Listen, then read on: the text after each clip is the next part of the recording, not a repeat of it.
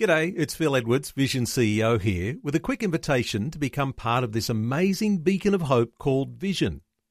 Together we can put our love into action to help people of all kinds build or rebuild their lives on the truth of God. Please consider the part you can play during our upcoming Visionathon appeal, remembering that it's your support that makes Vision possible, including this podcast. Audio on demand from Vision Christian Media. Coming up today on The Story.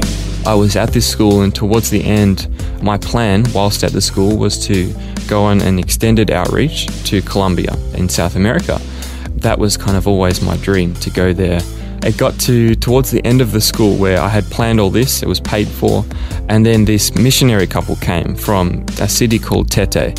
And so they came and spoke at the school towards the end, and I felt the Lord say, If I ask you, will you give up all of your plans? The Story. G'day, I'm Jimmy Colfax. Welcome to The Story. Well, after finishing university, Jordan Olney had dreams of being a millionaire and earning lots of money through real estate. But when he took a short term trip to Mozambique to go to Bible school, he soon found out that the Lord had more exciting plans in store for him. Today, Jordan Olney will share about his unexpected adventures in Africa as he has a chat with Eric Scatterbo in our Melbourne studios. What was your original vision? Why did you want to be a millionaire? Um, originally, I wanted to be a millionaire more so to be more financially secure, financially stable, so that I wouldn't have to stress out, you know, later in life. Um, I'd You're my seen- inspiration. I, I'd, I'd like to have that too. yeah, I'd seen that um, many times before with other family and friends, and I just, to something in me was like, I will do anything to not be in that situation. At such a young age, you're thinking about all that. Yeah, I was like, I'm not having it, not for myself, not for my family, that stress. Um, so I made it a goal from, you know, in, whilst I was in school that I was, In high school. yeah, not going to have to struggle. It wasn't about necessarily about getting a Ferrari or this and that, being rich per se, but it was about I'm going to put in the hard yards and make sure I never have to stress. Okay, so that tells me mature at a very young age. a form, maybe a form of it. a form of maturity. Yeah, yeah, yeah. Um, so my plan um, at that stage, uh, I I did psychology throughout university um, as my major, and then minored in forensic science. Uh, my Wow. plan, yeah, my plan was to eventually go into the police force and work my way up to become a detective. I loved that whole CSI type, you know, type stuff. I was stuff. wondering what kind of TV programs were you? Yeah. so, you know, it, it just seemed like the perfect fit for me. Like, I, I love guns and I love um, adventure and being out there and um, helping people, obviously. And making millions. And that was more of a means to an end. Okay. Um, but as a career, So how are those two going to fit together? Right. So as a career, I, I'm also wanted to go down that policing path. Um, it was just a good fit for my life. But I also wanted to get to that security stage through investment properties. Um, so wow, you had this all figured out before you were 20. yeah. So at 18, I was like doing lots of research and I was, you know, just trying to figure out, you know, how do I do this thing? How have other people done it in the past? And so once I figured out the way that I was going to do it, it was just put your head down, work six days a week as hard as you can. Uh, and don't spend a dime. Wow. A cent, a cent here. Um, and so, you know, I just saved and saved for, and I finally I was ready to get my first investment property. I had my deposit together after five years. I um, eventually looked at one, only one property. I only walked through one house before things changed. Um, and all of a sudden, I remember this morning. It was about a year and a half. Um, the whole process for to apply and get into the police force. And I remember after a year and a half, one morning, my mum came um, onto my bed in the morning, woke me up, and she had this envelope, and it was open. So you had been trying all this time Yeah. to reach your dream and Yeah. be a detective. Yeah. So you could live out CSI type stuff. pretty much. yeah. So it had taken me. This is, was after university. Had taken me a year and a half to go through the the vetting process. And one morning, my mum came in and and she woke me up and she asked me just one question. She said, um, "Do you trust God with your future?" And um, that was really hard to hear because I knew exactly what that meant. Not, yeah, not exactly. Not what I wanted Yeah, to hear, yeah. right? I wanted to see an open envelope saying, You got in. Yeah, exactly. not. Uh, do you trust God for your future? And um, you know, after many tears and having to set that aside for the time being, um, of course, I said yes. I do trust God with my future, and um, I know that you know it's all about the journey, and so He's got bigger plans. Okay, so you got knocked back. hmm Then how did the idea of a trip come about? So I bumped into one of my friends. Last time I saw him was when I was eight years old in church. We were both about eight years old, and um, he went to Mozambique um, with his family to do missions just out of nowhere. And he was, had been there for about 13 years, roughly. Um, it was the first time he came back to Australia, and so I thought I'd catch up with him for a coffee. Um, wow, you hadn't seen him since you were eight years old. Yeah. Wow. And so now we're, I don't know, 21, 22. And um, we, we had a coffee at McDonald's, and all I remember was just seeing the fire of God in his eyes. And he was telling me all these stories and testimonies after testimony about how God has provided for his parents and the seven kids that they have over there in Africa. And I'm just like, I need that in my life. Like, I need testimonies and stories. I need to know what I believe is true. Like, I got to have something to hold on to, you Yeah. know? And so I remember saying to the Lord, you know, whatever it is, whatever cost I have to pay, um, I want that in my life. You know, I want to, I Mm-hmm. Yeah. want to live it instead of just talking the talk. You know, Mm-hmm. Yeah. and so I was asking him about it. His name is Elias. And I remember asking him, and um, he was like, Oh, come and do Harvest School. Uh, it's a school for missionaries. It's in Pemba, Mozambique, which is close to Tanzania in the northeast. And he's, he said, You know, come and do the school. It will change your life. You'll, you know, you'll have an experience with God. So at that stage, I researched it and I found out about Heidi Baker, who um, was a missionary from the United States. Uh, and she went over there 20 years ago or something and basically just loved on street kids. And through all of that and through years of her serving, she basically got well known and now she's a well known, like worldwide um, Christian. Almost like a Mother Teresa type, Oh, okay. type Yeah. figure, Yeah, yeah. um, and so she runs this school for missionaries, and which is aimed at training people all throughout all the world, many countries, to go out into all the world and do missions and care and love for the one person.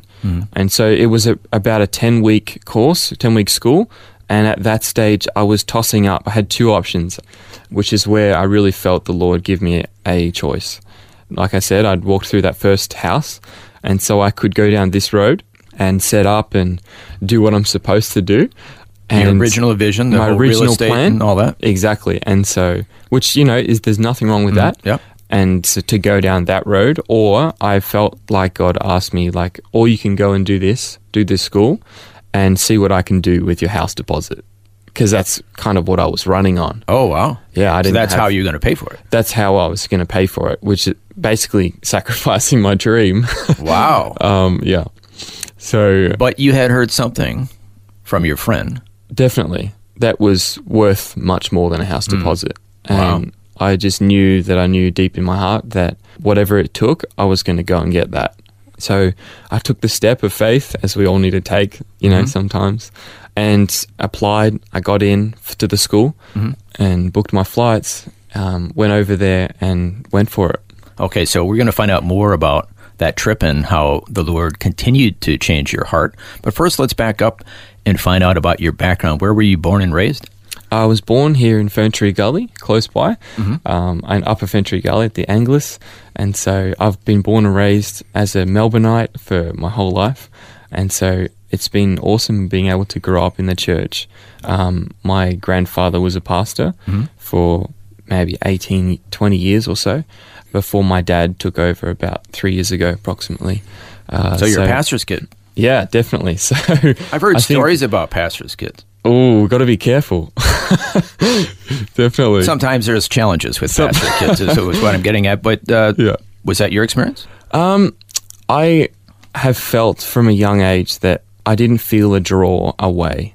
Um, that draw away that typically you see a lot of pastors' kids have to deal with that whole process of of okay, am I going to stick to the path or am I going to find my own thing or find my own way Or go through a rebellious period. or that, you know. And so I never really had that impact me or had to go through that. You know, the whole clubbing and thing. I felt like the Lord has really just give, just protected me from all of that, and I just couldn't stand being in that environment or. You It know, never attracted you. it never attracted me. Like partying, and mm-hmm. it was never an attractive thing. And so I had really no reason to run away from the church. I loved being there. I loved the people there. and at some point, you put your faith in Jesus on a personal level. Yeah, definitely. Um, from a young age, um, but it just kind of got more and more real to me. Um, the more I understood, the more I learned, and even the more opportunities that I got in church. Um, that was the bonus. That was the big benefit of being in a smaller church is that you know you get opportunities to to take oversight one time, and then Did you preach? Yeah, and then Oh, wow. and then started preaching, um, and then you know was able to play the drums for for a long time Mm-hmm. since a young kid. So that really helped solidify my faith and also keep me on the right path. And really, I needed nothing else.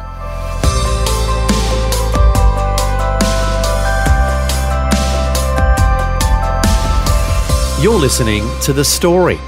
Today, Eric Scatterbo is chatting with Jordan Olney, and as we've been hearing, he had dreams of being a millionaire, earning lots of money through real estate. But he gave that all up when God led him to go to Bible school in Mozambique. As we will hear, this is not the end of the surprises that God had in store for him. Next, we'll hear more of Jordan's story and find out about his adventures in Africa when we return. The Story. If this program has highlighted something you'd like prayer for, we'd love to pray for you. Call 1 800 Pray For Me. That's 1 800 772 936. It's a free call. Or text 0401 132 888.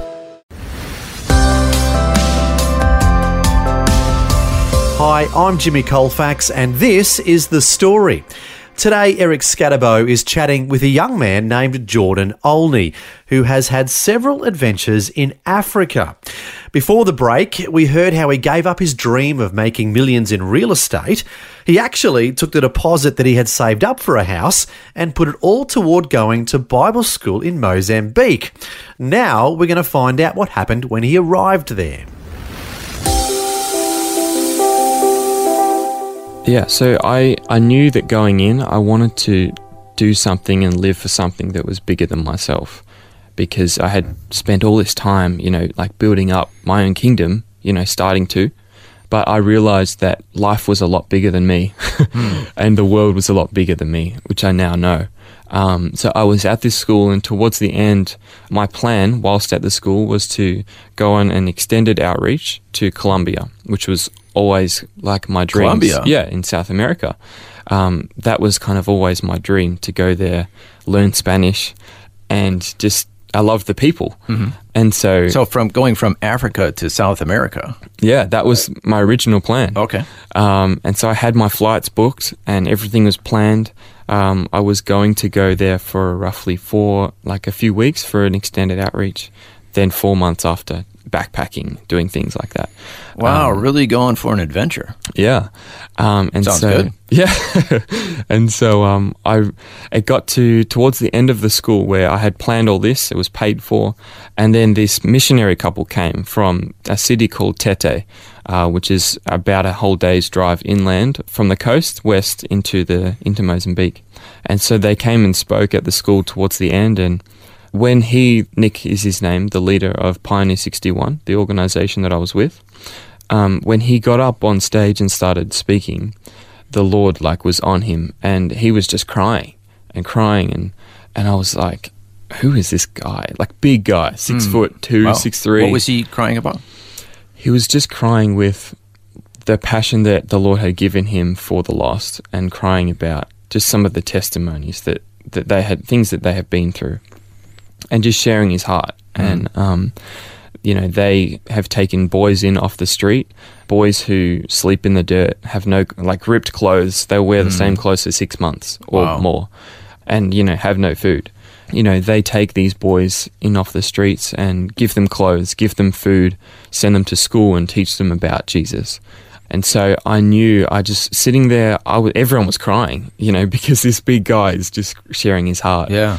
And um, I felt the Lord say, if I ask you, again, he did this, if I ask you, will you give up your plans and go and follow and serve this guy? And your response was, "Hey God, I gave up my house deposit. now you want more?" How much do you want from me? What he would say is everything. yes. Yes. I know the answer to that. But but you answered differently. but yes, I um that's what he said. He said, "Will you give up that all of your plans to That go and serve these guys?" Wow.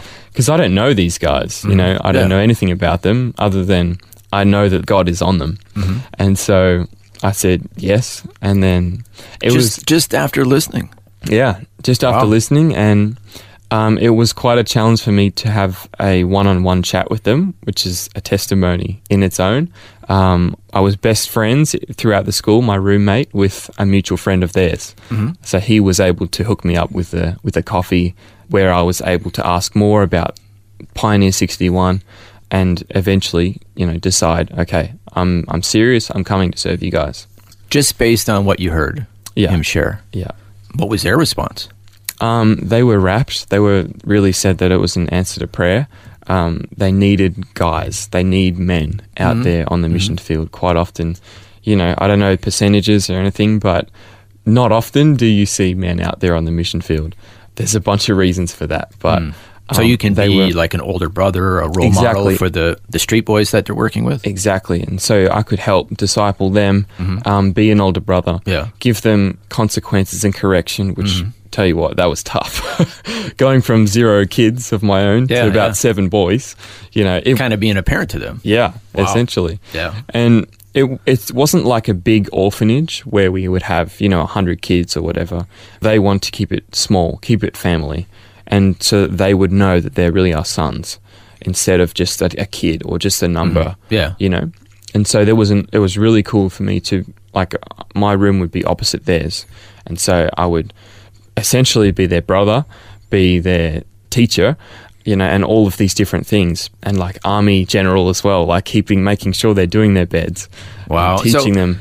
You went to Mozambique for 10 weeks Yeah. Bible school. Yeah, Then you went, instead of going to South America, then you went directly with this couple. Is that right? that's right. So I um they had they drove back, but then after the school and after all of that graduation, I jumped on the Iris plane and they flew to Tete um, with a small team of people that were just going for a short time, but I was going to stay.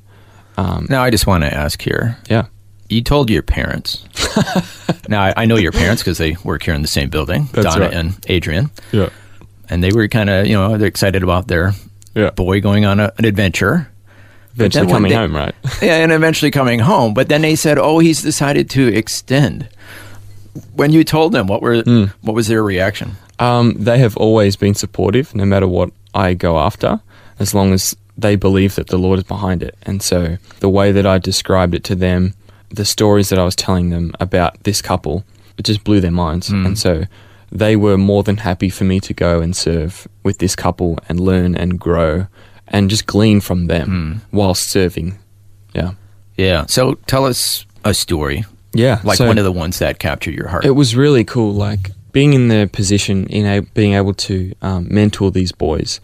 Um, I had to learn the language, which was Wow. you know for starters, which Yeah. was quite difficult. Portuguese, I'd never done that before. And so- Portuguese in Yeah. Africa. yeah. So the the Portuguese colonized Mozambique. Ah, okay, okay. yeah, but I wanted to learn Spanish originally. So it was interesting that I ended up learning Portuguese. Which is similar. There's some similarities there. It's like a brother language, Yeah, yeah. essentially. And so it was really cool after a few months of just mentoring them, um, teaching them how to study the word. And we would start to go out on a, every, every Saturday and um, they would cook in the mornings, cook a massive meal, heaps of food. Um, we would go out at lunchtime to take all of this food out to, with these seven boys, all of this food out to all of their street friends that they once knew and still know. oh, okay. But you know, we would get a hundred kids, Wow. uh, like gather at this tree, which is really awesome. And they'd break out these pots, and my seven boys would start to just distribute all of these plates and just serve the least of these. Wow. So you're like 22, Yeah. in charge of seven boys, Yeah. ministering to like 100 boys. Yeah. Wow. And so that to me, I remember getting teary at one stage, and I just remember just seeing the fruit of your labor is something that's really powerful and something that can really help you keep going because quite oftentimes it was hard and I Yeah. wanted to come home because I was like, I'm just like disciplining seven boys. I'm not really making an impact. Hmm. But seeing them all of a sudden break out the word and start to preach without me really directing it. Wow. Like they would just take over. Yeah. And just start to preach to these to these hundred boys. And then like just out of nowhere, I remember one of our oldest, his name is Adilson. And um, he's anointed, man. Like he out of nowhere he would just say, Okay, anyone who need, wants to accept Jesus, preach the gospel to them. These Wow. boys in Portuguese or Afri- in the African dialect Nyungwe. And many boys would stick up their hand. They're all quite shy, but they would do it anyway. And they would pray with, Adilson would pray with these boys.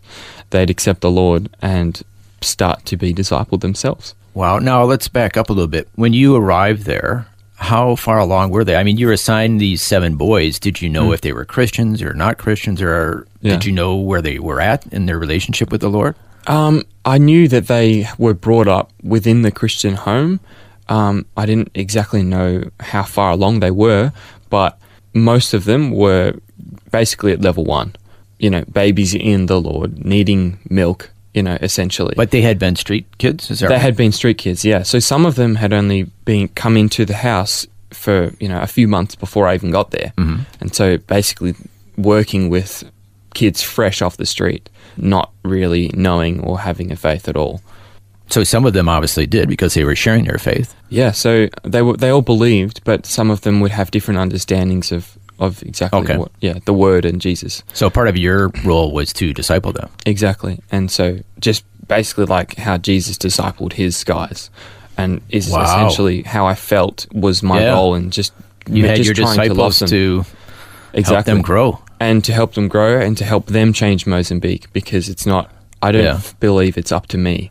Like God is going to do that through these boys and through all of the fruit that goes out. And what age range? Um, it was general. It was about twelve to seventeen, so teenage boys.